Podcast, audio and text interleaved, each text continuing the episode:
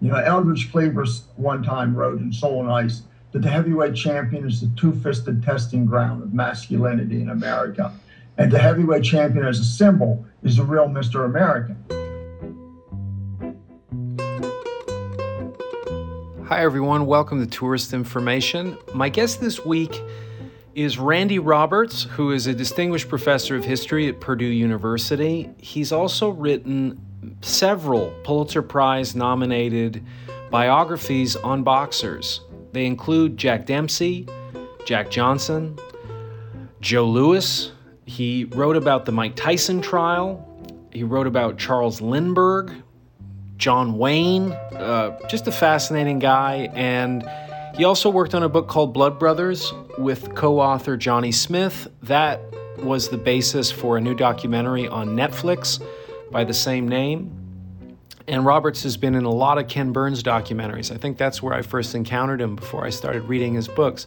He's just somebody very, very special in the realm of biographers, which are one of my favorite class of people. I just find them so fascinating. I love people who are fascinated in things and obsessed with things. So, Randy's one of those, and he has just been so illuminating throughout his career on these incredible characters and what they represent and the backdrops in which they lived. Uh, I know very few writers who are able to transport you into the times that he is able to do through such r- rigorous research. And uh, so this was a fun conversation. It was fun to catch up with one of these people I've admired so much since I was a little kid. So I hope you enjoy my conversation with Randy Roberts, this week's guest on Tourist Information.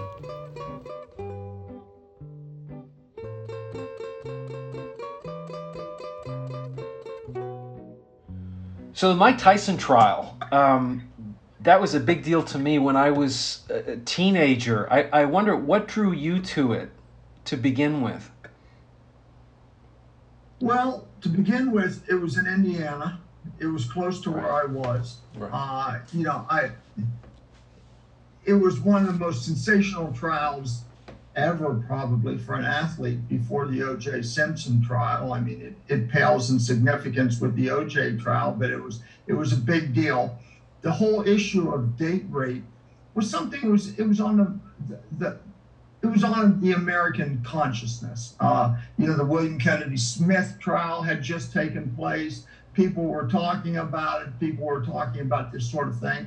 Uh, and, you know, I, I followed boxing all my life. You know, I, I followed the sensational career of Mike Tyson. I mean, he was he was just an, an amazing fighter, an amazing personality, an amazing story.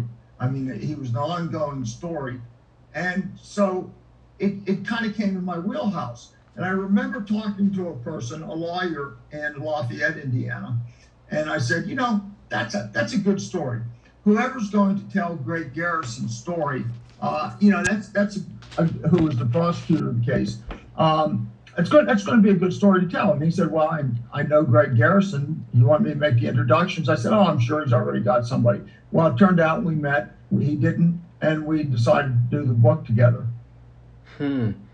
Yeah, I found Greg Garrison fascinating. I remember specifically that argument that he posed at the trial about you're going to hear about a woman who exercised bad judgment but if you were somebody in a bad neighborhood walking down an alley at four o'clock in the morning with a Rolex watch and you get robbed, is it any less of a crime?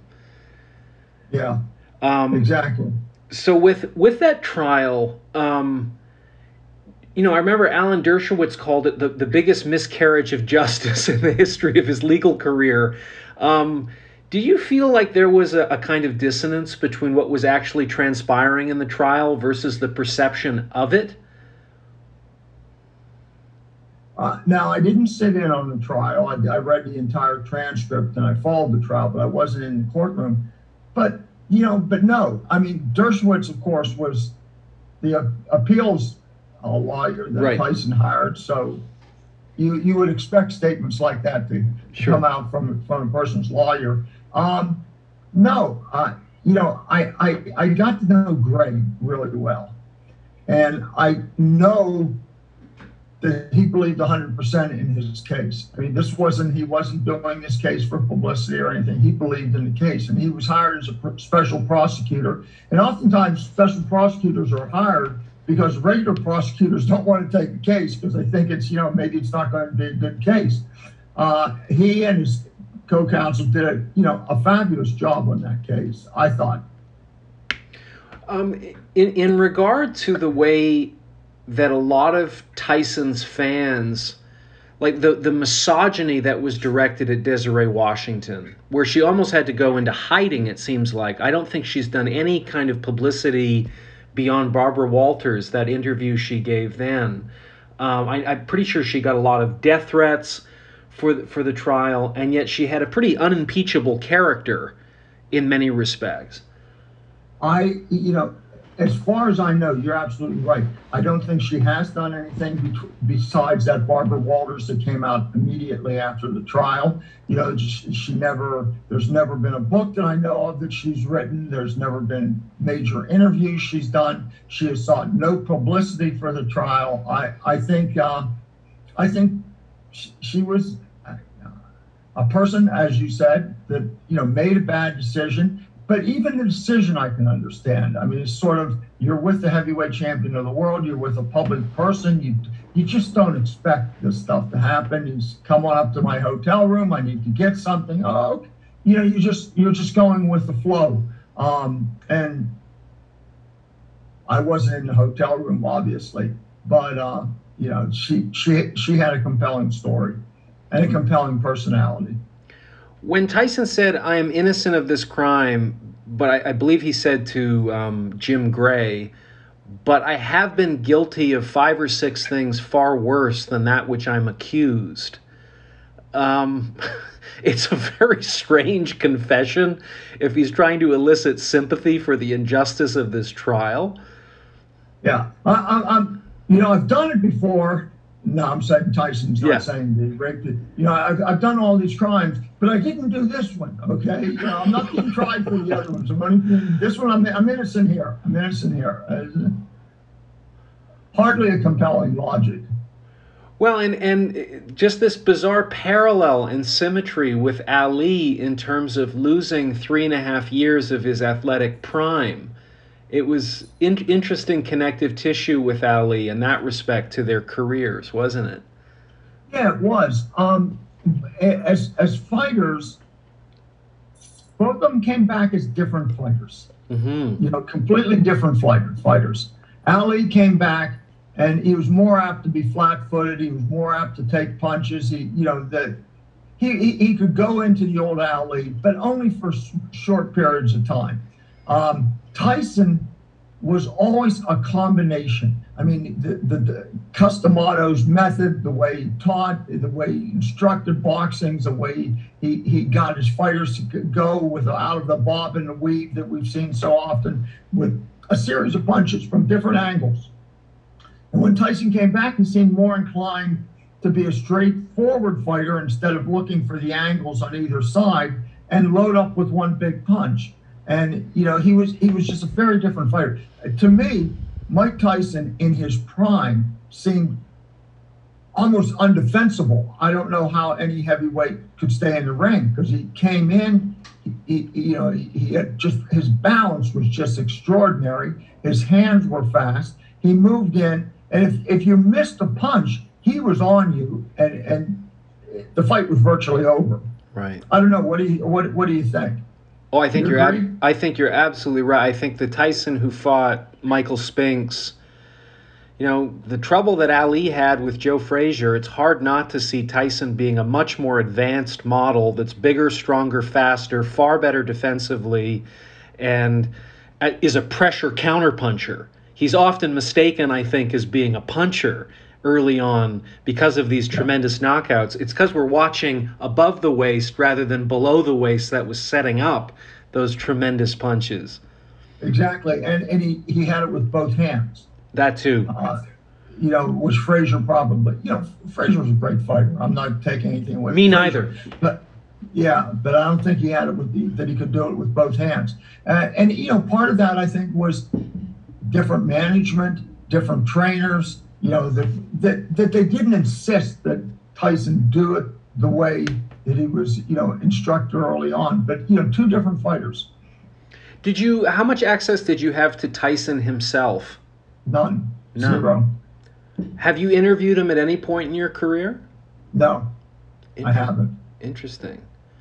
You know, um, I was trying to in that book. I was I was helping Greg Garrison really tell his story. Uh, you know what what the trial looked from from his from his seat.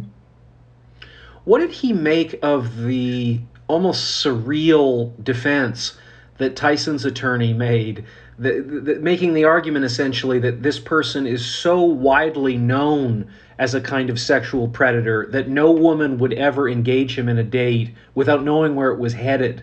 It was such an incredibly um, wrong-headed decision. I thought. Uh, you know, a defense that is predicated on the assassinate character assassination of your client is uh, a, a is a problem in my mind, in my opinion. Yeah, is a problematic defense. I, I mean, even if you win, you lose. Right, right. The jury is going to think, I if I have kids out here, even if he didn't do this, do I really want this guy out outside, putting my family at risk?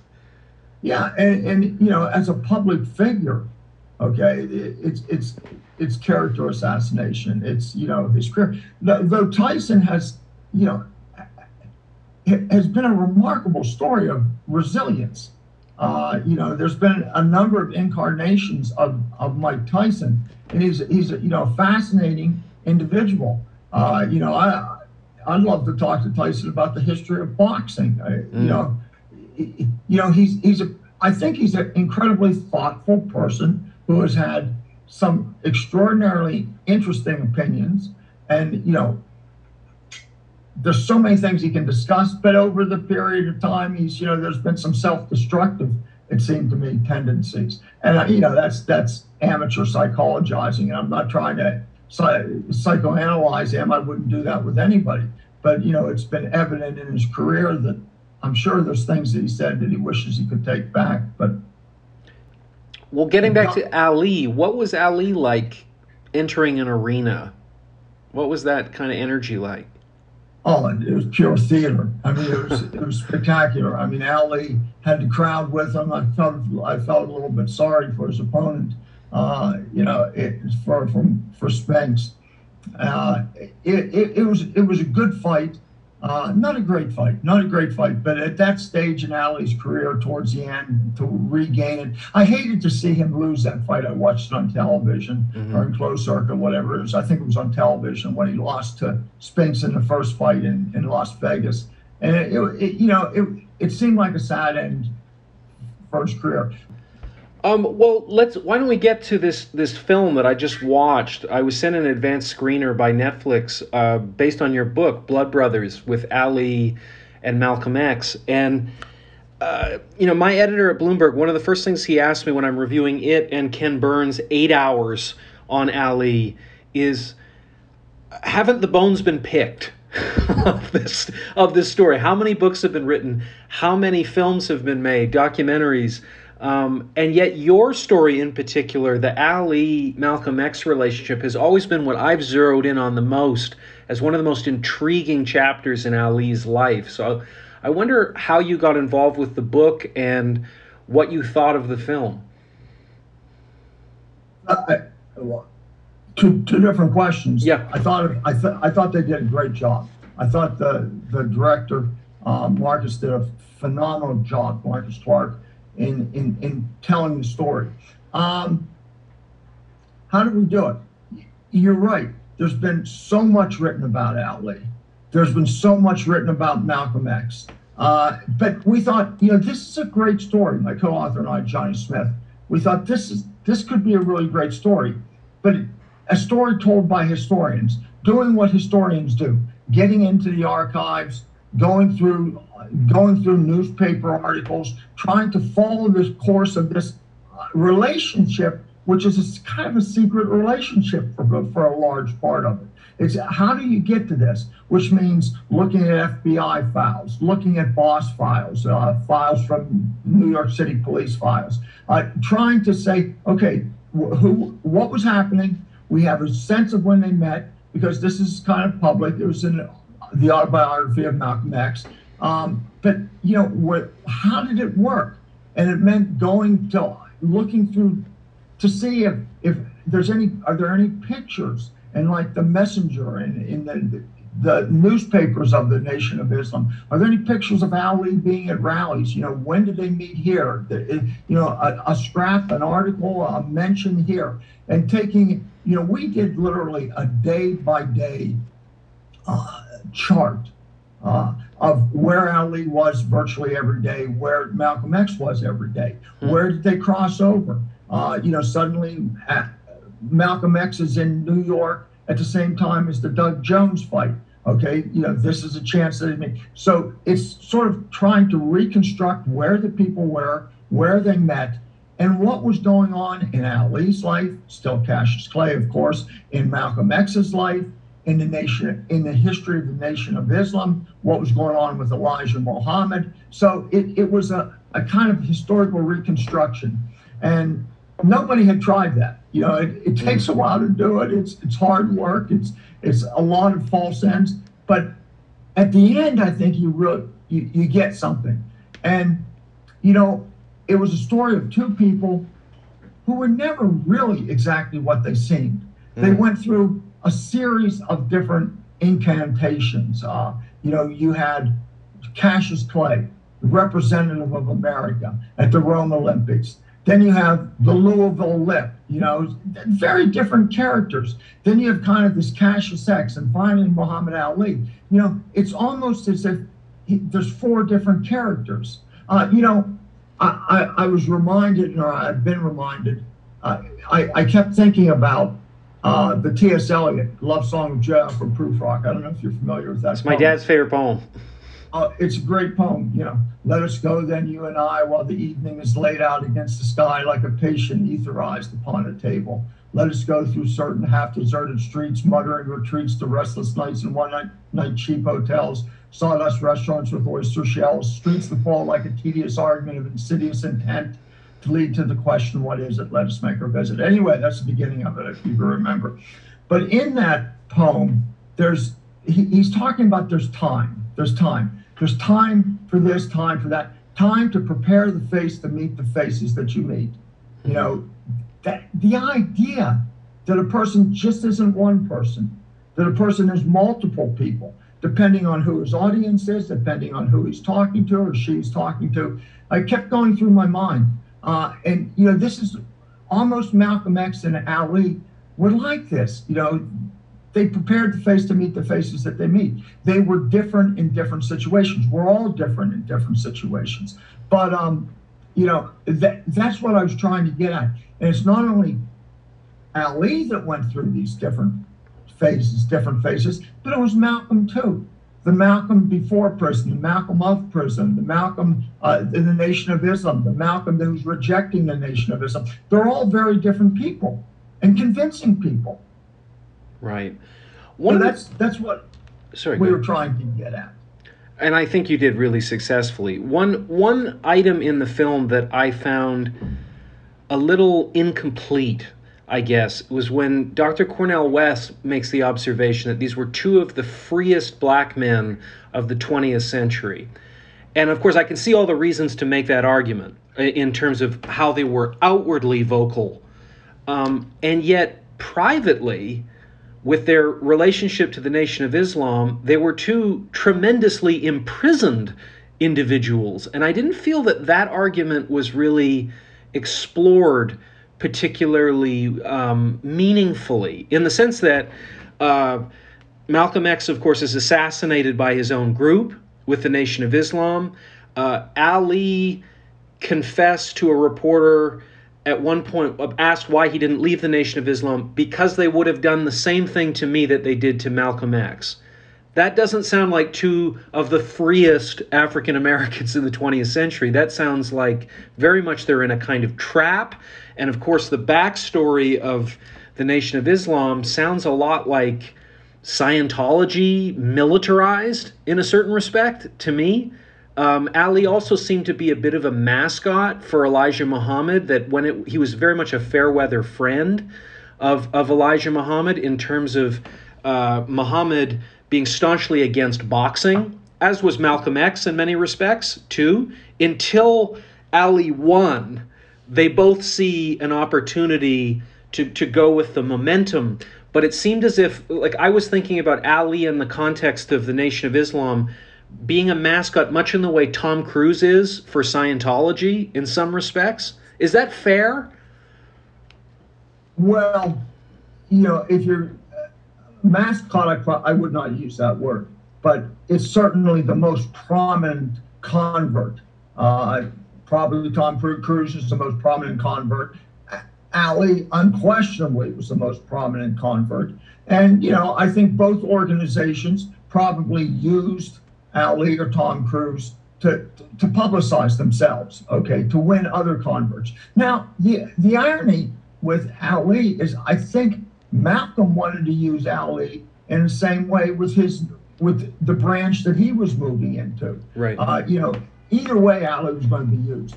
And either way, you know, when you talk about freedom, I, I agree with you 100%. You know, neither person, it was so hard to move outside of, of their own orbit uh, to, to, to, free themselves. I mean, it, was almost impossible. And I don't think, I'm not sure Ali wanted to. Uh, for he, he's he's the most politically important unpolitical person ever. Okay, if, if that's if that's possible. I mean, yeah, his his politics were always inconsistent. Right. Um, I don't think he thought a great deal about his politics, and and he didn't want to be used. He didn't want to be a politician. Okay, he wasn't running for office, uh, and and but he would say what was on his mind. I think the Nation of Islam brought him. Okay, here's my ideology. I don't have to think about it anymore. Right. You know, I've learned it by rote, uh, and, and I can repeat it by rote you know, people talk about Ali, and you know, the one thing is that Ali could listen to you and internalize what you were saying. And then he would say it the next day, and it would sound good. And by the day after that, it was as if it came out of him originally. Right. Uh, so often I would hear Ali, and he would be giving a speech, and it was just like it was Malcolm. It was word for word what Malcolm said, or word for word what he heard on the record, you know. Uh, uh, about the black man's hell type of thing, uh, you know, uh, the Farrakhan's record. Um, and so, you know, the Nation of Islam provide him with a doctrine, with something that he can follow. It provide him with discipline. I think he was, as a boxer, he was attracted to the discipline, I think, of the Nation of Islam, uh, particularly the fruit of Islam. Uh, and, you know, this is what he did in the boxing ring. You know, he was disciplined. He was he trained. He and, and I think it provided a, a, kind of a psychological comfort for him. Right. Yeah. No. I. I mean, it's it's fascinating. You were talking about you know him containing multitudes, and and the contradictions. But it's also interesting how America has reinvented Ali as well. There's a kind of blank canvas that America can project its own convenient views on Ali, especially as he becomes silent for really the yeah. last two decades. He becomes much more um, of utility to America to project a kind of past that maybe is a bit unearned in some respects. Well, you know, after was about 75 when Elijah Muhammad dies and Wallace Muhammad goes a different way, and Ali goes to a more orthodox religious position. Right. Um, you know, the culture wars that were Ali's culture wars of the 60s, particularly with Vietnam, by the 90s, it's, it's starting to fade away. We have other foreign policy problems. Ali's used, misused in the boycott of the 1980 Olympics with the, with the Soviet Union. Um, and, and suddenly he's silenced by Parkinson and by what other problems he had. And he, he, he becomes benign, uh, almost benign in his silence, which to me was, you know, kind of taking advantage of him. Right. Uh, that he, he's not saying anything and that's the way of America seemed, white America seemed to want him. Uh, you know, to be this benign image. And so suddenly now he can advertise products, he can sell things, he can get money for this or that. And, you know, it was, I don't want to say a sad ending because I don't think Ali was sad. And, you know, I, I, I saw him a couple times during that period and interacted with him a couple times during that period. And he certainly was not a sad individual. But the spark, you know, the Ali that that we knew during the 1960s. The verbal Ali, angry Ali, funny Ali, you know, were gone. And, you know, you, you had the movie on Ali, which kind of kind of soft pedals the hard part and emphasizes the soft parts, the nice parts. Uh, you know, there's almost a reinvention of Muhammad Ali to fit an age of uh, more consensus, I guess. It reminds me a bit of. I was always mystified in high school reading To Kill a Mockingbird because I don't know what it really says about race. I know that it projects onto the reader the misguided assumption that we all would be enlightened like the Finch family if, were we there, as opposed to the mob. But their their sense of enlightenment has no arc it's never explained how they acquired this understanding of racism and to have an enlightened view. So it's an unearned kind of uh, compliment of the reader when you put yourself back into the time, as opposed to the the moral complexity of race and how it's dealt with Huckleberry Finn, for example. Uh, I've always, you know, I like Kill a Mockingbird. I do too. I do too. A lot of people, when they think about it, they don't really think of the novel at all. They think of the movie, right. which concentrates on the trial. Whereas that's just that's just part of the novel. It, you know, it's it's not the novel is not about that trial. It's you know it's a novel of growing up and of maturation. Um, and, and, and I think you're right. You know, where did this Alabama family uh, come from? You know, and, and maybe part of its appeal was that is was soothing. It, it, it said to America, you know, these sentiments are just beneath the surface of, of the racism that they're seeing in the South. That, you know, that all Southerners, all Americans can be Atticus, Atticus Finches. Right. Uh, you know, it's, it's, it's a nice thing to think about that we can all be as noble as who, who played him in the movie as uh, Gregory Peck. Gregory Peck, yeah. Uh, you know, I can still see they're selling glasses now. I was I, I was in an eyewear store uh, the other day, and they're selling the Attica Finch glasses that Gregory Peck wore in the movie. You know, huh. and make us all kinder and gentler. Yeah, and I, I just bring it up because Ali early on was somebody that spoke very fondly of George Wallace, was somebody that bragged about meeting with with the Ku Klux Klan, was very much pro segregationist, talking about bluebirds go with bluebirds and redbirds go with redbirds. And that's Malcolm. That's Malcolm. That's straight out of Malcolm. Right. I'm sorry I interrupted you. No, no, no. You're but you're you're quite right. It's it's interesting how Ali I, I remember in Mark Kram's book, Ghosts of Manila, referred to him as a kind of Chauncey Gardiner like figure with politics and just yeah. everybody because he was so appealing and, and attractive in so many respects. You just you know swept under the rug anything that was inconsistent with how you wanted to view him. It's fascinating how he was able to embody such a malleable figure and spirit for people. Uh, you know in in the documentary there's one great quote from Ali, and Ali's talking. He basically says anybody that opposes or, or goes against the Nation of Islam, against uh, the Honorable Elijah Muhammad, should die or will die. You know, knowing what's going to happen to Malcolm X, that's a, that's chilling to me. Uh, yeah.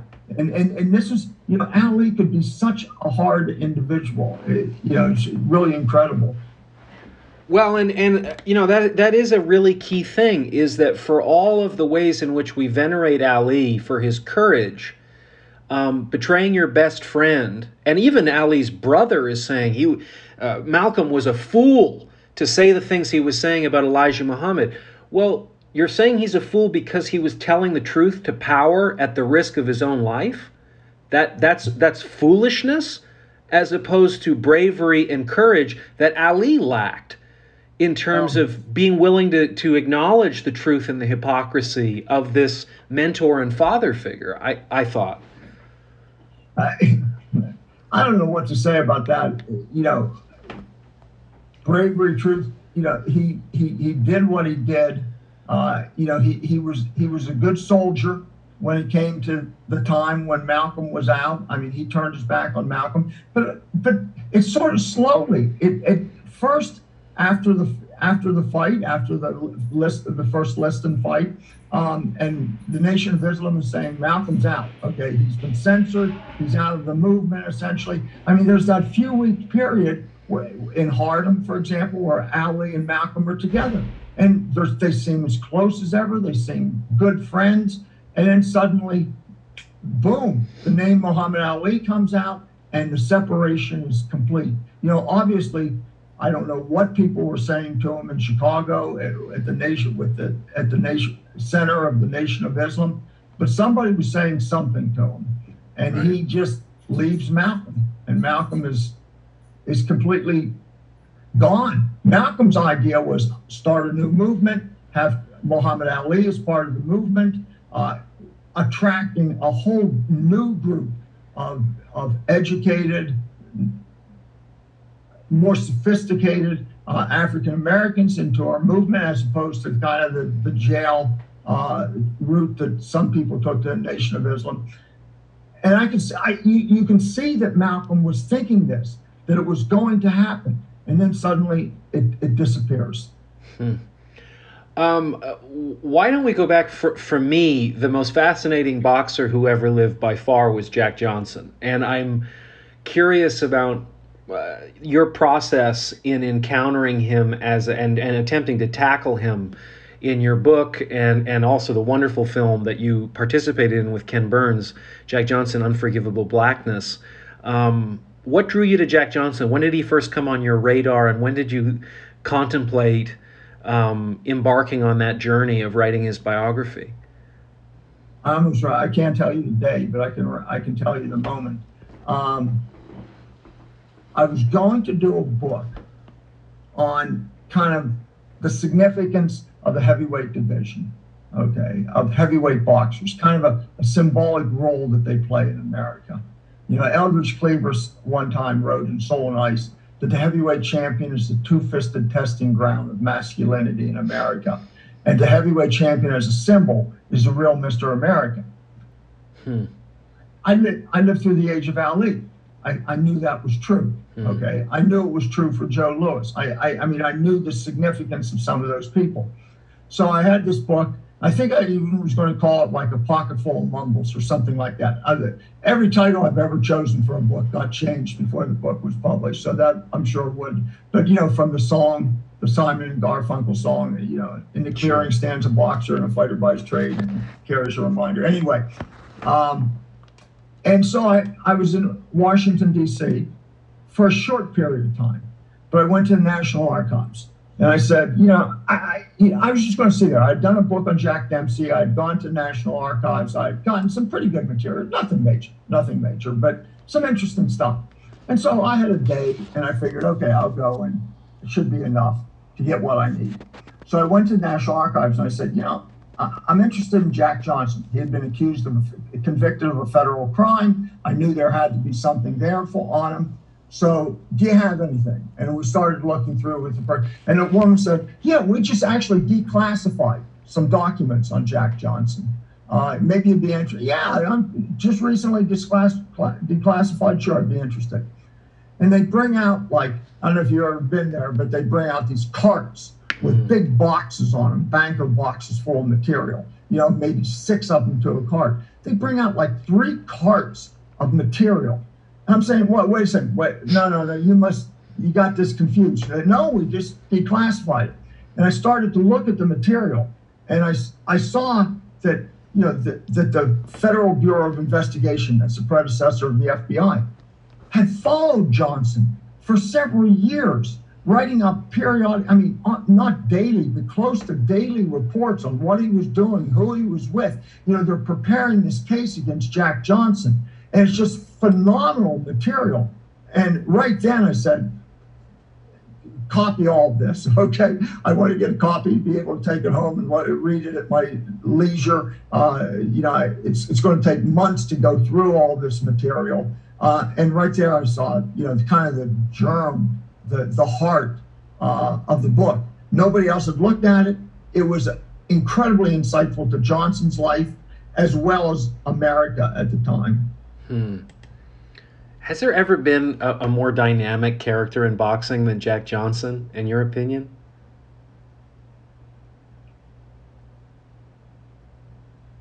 He was sui generis, that's for sure. I, you know, yeah. I'm thinking about it, and I, you know, I, I think of Ali and I think of Joe Louis, who I think is a very underappreciated and under considered individual, and you know a guy like Mike Tyson. Uh, but Jack Johnson was was unique, uh, and and Jack Johnson, we talked about freedom a second ago, may have been the freest of the of, of the heavyweight champions. You know, uh, to live his, you know, Jack Johnson lived the life that he wanted to live. Okay. He didn't seem to be trapped in anybody else's agenda. You know, no, you know, whether it was black, white, racist, integrationists, nobody was able to trap Jack Johnson into their agenda. He he lived by his own.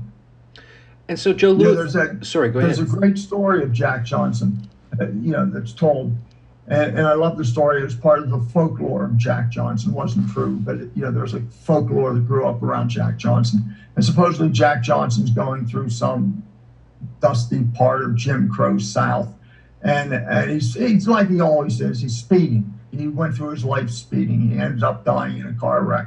But he's speeding. He's stopped by some country sheriff. He said, sheriff says, "Well, you were going pretty fast there, boy, weren't you?" Jack Johnson says, "Yeah, I suppose I was." Well, that's that's going to cost you. It's going to cost you fifty dollars. Jack Johnson says, fine. And he pulls out a roll, you know, money, a roll to fit the hand of a heavyweight champion. Hmm. He peels off a hundred dollar bill and he gives it to the sheriff. Sheriff says, I can't make change for a hundred dollars. Jack Johnson says, "Don't need change. Coming back, coming through the, back the same way as I went through." You know, amazing. That that's Jack Johnson. It's, it's I'm doing it my way. Amazing. Well, and then we have this huge reaction to Jack Johnson, which is Joe Louis. So I wonder what were the unique challenges of approaching somebody as complex as what Joe Louis represented to America, not just boxing, totally transcended boxing. Now, Joe Louis is interesting. Okay, I mean, he we first meet Joe Louis in 1935 when suddenly he comes out of nowhere. I mean, he had he had some early fights in Detroit and Chicago, and and he was doing well. And then he ties in with Mike Jacobs, the, the top promoter at the time, and um, he comes to New York and he fights he fights Primo Carnera in 35, and you know Primo Carnera, huge fighter, not a good fighter, but a huge fighter, big. Uh, former heavyweight champion, and Joe Louis just knocks him cold. I mean, just destroys him and he beats Max Baer. I mean, he has all these fights, early fights. And the first thing he had to be was not Jack Johnson.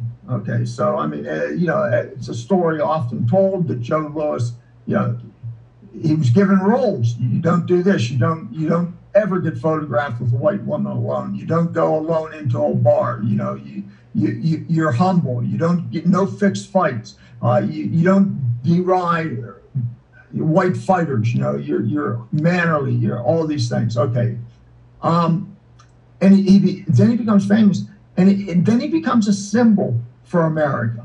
Okay, uh, a symbol of democracy for America, uh, a country that's overcome racism. You know, he defeats Max Schmeling. He goes into the he goes into the military. He fights two fights where he doesn't even take his prize money. He donates it he donates it to the Navy Relief Fund and an Army Relief Fund. And, and he becomes kind of a, a spokesman for integration, for the lack of a race problem in America, really, during World War II. There's a famous poster of Joe Louis, and he's in a fighting position. He's in a uniform. He has a gun, a bayonet. He's kind of a bayonet charge towards somebody. That poster in World War II, there were very few images of black soldier and posters of a black soldier in uniform.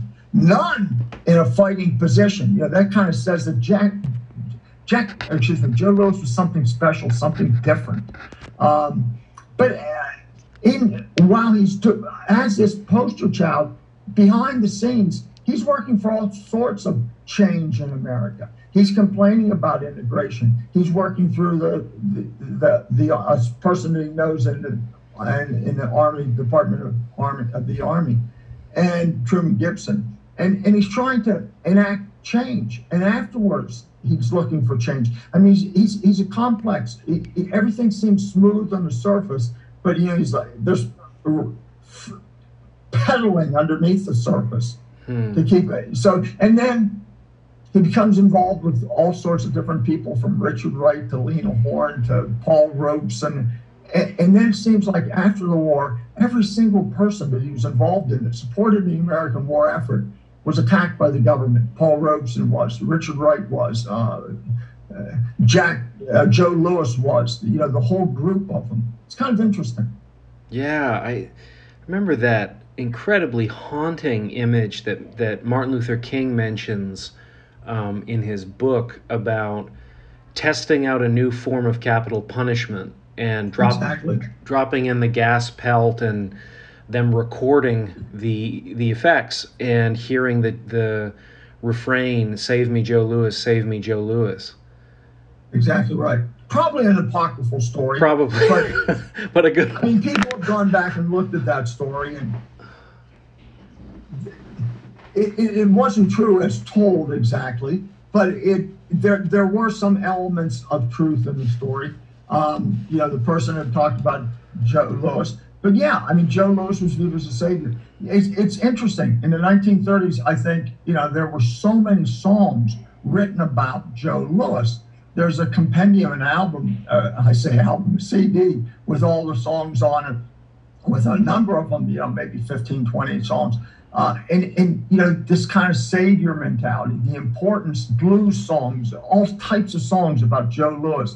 I mean, there's, Joe Louis was just an amazing person. Hmm. Uh, and, and, and he, he, was, he was funny, he had a great sense of humor. And uh, strikingly beautiful as a man. I mean, just oh, a, unbelievable. Looks like a model. Gay Talese was writing a profile on him one time, and Joe Louis flew first class. You know, he would get they would get first class tickets for him, and so Talese had to pay for first class tickets. And he was complaining a little. Joe Louis said, "You know, what's the difference? Why fly first class? Uh, you know, from New York to L.A." And Joe Louis says, "Well, you get there first. You're sitting in first class and he pulls in there first. Uh, but he, he, was a, he was a great guy. Oh, that's great. Uh, last one I want to touch on uh, is Jack Dempsey. Another fascinating time in terms of the backdrop in which he fought and was this face of not just boxing, but I think sports in the country. Um, what drew you to Jack Jack Dempsey as a character? I was interested in the 1920s and this was when I was in graduate school, and this was actually it was my first book was my dissertation, and you know there were there was a great deal of talk back then in history about writing history from the bottom up. Hmm. That history had been written from the top down. You know, when we thought of history, we thought of presidents, industrialists. You know, we, we thought of a white male stratum on top, and that's who was written about. And so a lot of people are saying, no, no, no, no. We've got to write history from the bottom up. We've got to we've got to write about the poor, about African Americans, discrimination. We've got to write about labor. You know, the the course of labor. The you know, and and and so people started writing. Of stuff's coming out in labor. Okay, and you, you sometimes you get a feeling that if you went into a working class bar in Hoboken, you know, the people were sitting around discussing Marx um, but the reality I knew is that people were, if you go into a bar, any kind, you know, you're likely to find a lot of people talking about sports. And so, what do I kind of ask myself, what does an athlete uh, tell us about a moment in time. Time I'm looking at is 1920s. So I decided to do okay. Let's let's look at Joe uh, X Cholos. Let's look at Jack Dempsey's life, and you know what does it tell us about America at a particular time? And this is a time when sports is coming to its own. You said Jack Dempsey's the face of sports. Oh, geez, it's a golden era of sports. You know, you have Babe Ruth, you have Big Bill Tilden in tennis, you have Bobby Jones in golf, Red Grange in football, Jack Dempsey, Gene Tunney, Harry Greb, I mean, Benny Leonard, a whole group of boxers. So I, I picked Dempsey because I, I, was interested in boxing. And you're looking at one person, you're not looking at a team. And, you know, this is when boxing explodes. You know, before this, boxing is largely an outlawed sport in most states in America. You know, there's a few places in the West, Reno and such, that fights are held. It's very problematic in the East, the types of fights that were held, decisions, everything. But the Walker Law really kind of is the initial law that allows boxing in, in New York. And it becomes a huge spectator sport where it hadn't been before. And Jack Dempsey was molded into the hero that uh, America was looking for in the 1920s, which was really kind of a more conservative kind of hero. And so that was the book. And I, you know, I met Jack Dempsey. I talked to him uh, several times. Uh, the first time at Jack Dempsey's bar, which you probably, you probably don't remember. You too remember. Never too been. remember. Never been. But it had that great mural of Dempsey fighting uh, Jess Willard. And the mural's now in the National Portrait Gallery. I often wondered what happened to it. If you're ever in Washington, D.C., on the third floor, it's this incredible mural. And Dempsey was would sit in the front front table, uh, right where the the glass window was. People could look in at him. I mean, it, it was a great experience. But it it it, it, it was it was a, a great project to work on. Hmm. Uh, my last question is just I've interviewed a series of biographers. I I love talking to people involved in your profession. Um, what what do you think makes a great biographer, and what do you think you bring to it specifically? Uh, you know, I think a great biographer has to care about their subject. Uh, you know, they have to try to be impartial, but they have to care about the subject. I couldn't imagine writing a biography of somebody that I truly disliked. Hmm. Okay, that was you know going at and dealing with a person every day as you have to in a biography. Um, I think number one is be aware of the small stories. Okay, that you know the small stories add up to a complete individual. Okay, it, so it's it's it's use of detail uh, I believe very strongly in following in the footsteps of, uh, of, of the person that you're dealing with. You know, go where they went, see what does it look like from the ground up? You know, what, what were their homes like? What were the regions of the country they were from or where they were from?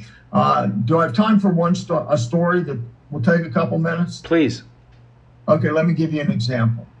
There's a guy that I, I like uh, called Richard Holmes, who's a biographer. He wrote a book called Footsteps. It's a series of short uh, pieces, short essays, like four short essays in this book about different people. And it's it, it's an exploration of the people he's talking about, but also it's an exploration of the nature of biography. Uh, and one of the people he deals with is Robert Louis Stevenson in a particular period of his time. And so Robert Louis Stevenson had written a book early in his career called uh, Travels Through the Cevennes with My Donkey, or with a donkey, something of that nature. I have it over here, I could look at it.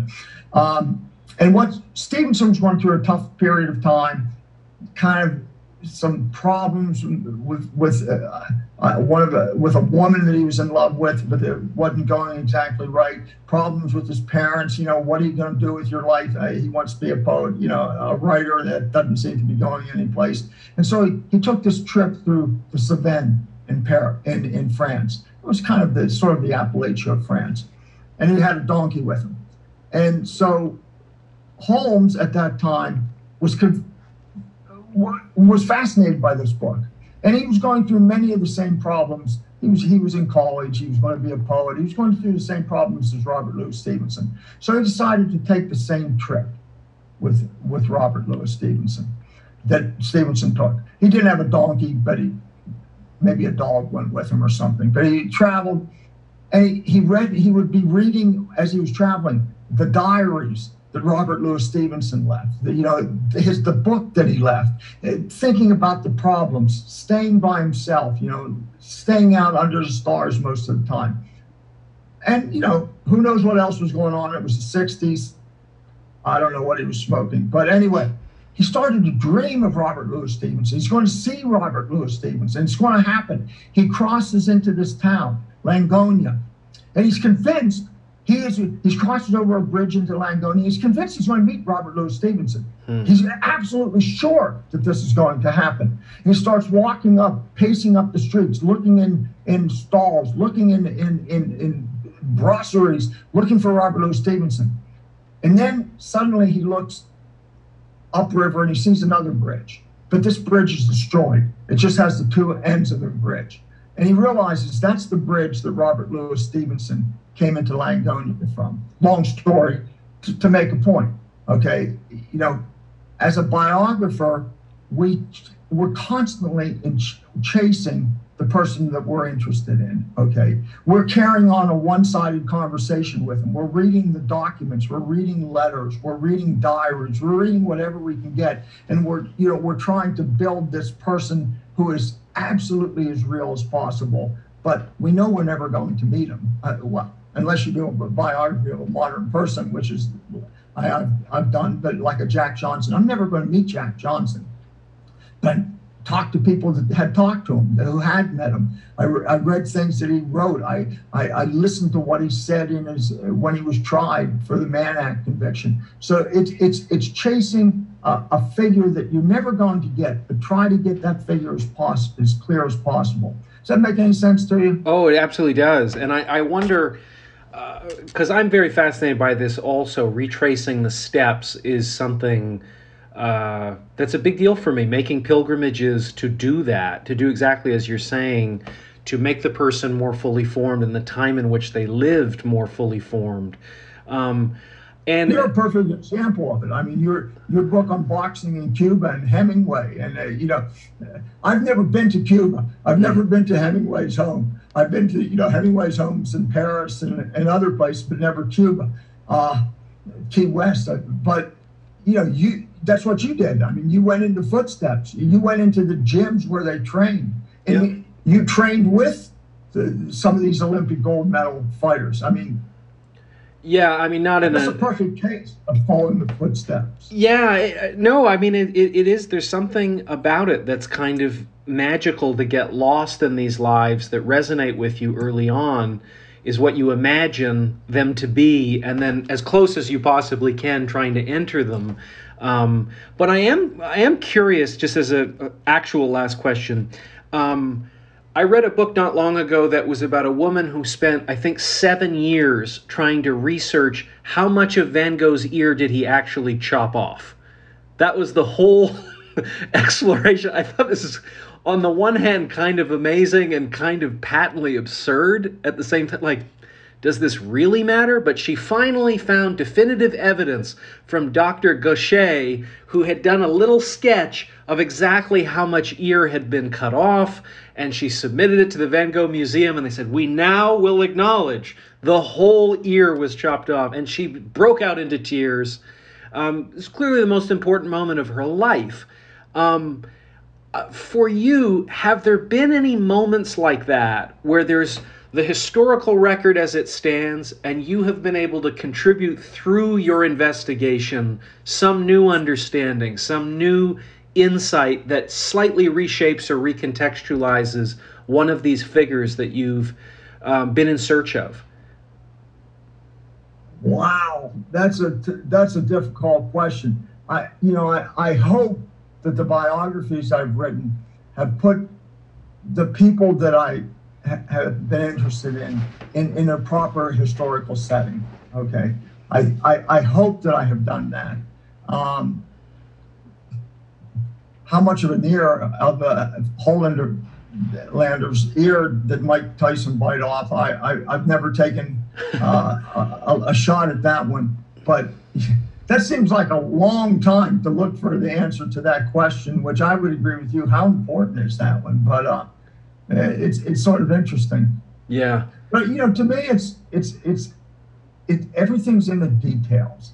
You know, it's it's the stories that you can that you can bring that you can tell that people can get a feel for that person, what it was like to sit down with a person.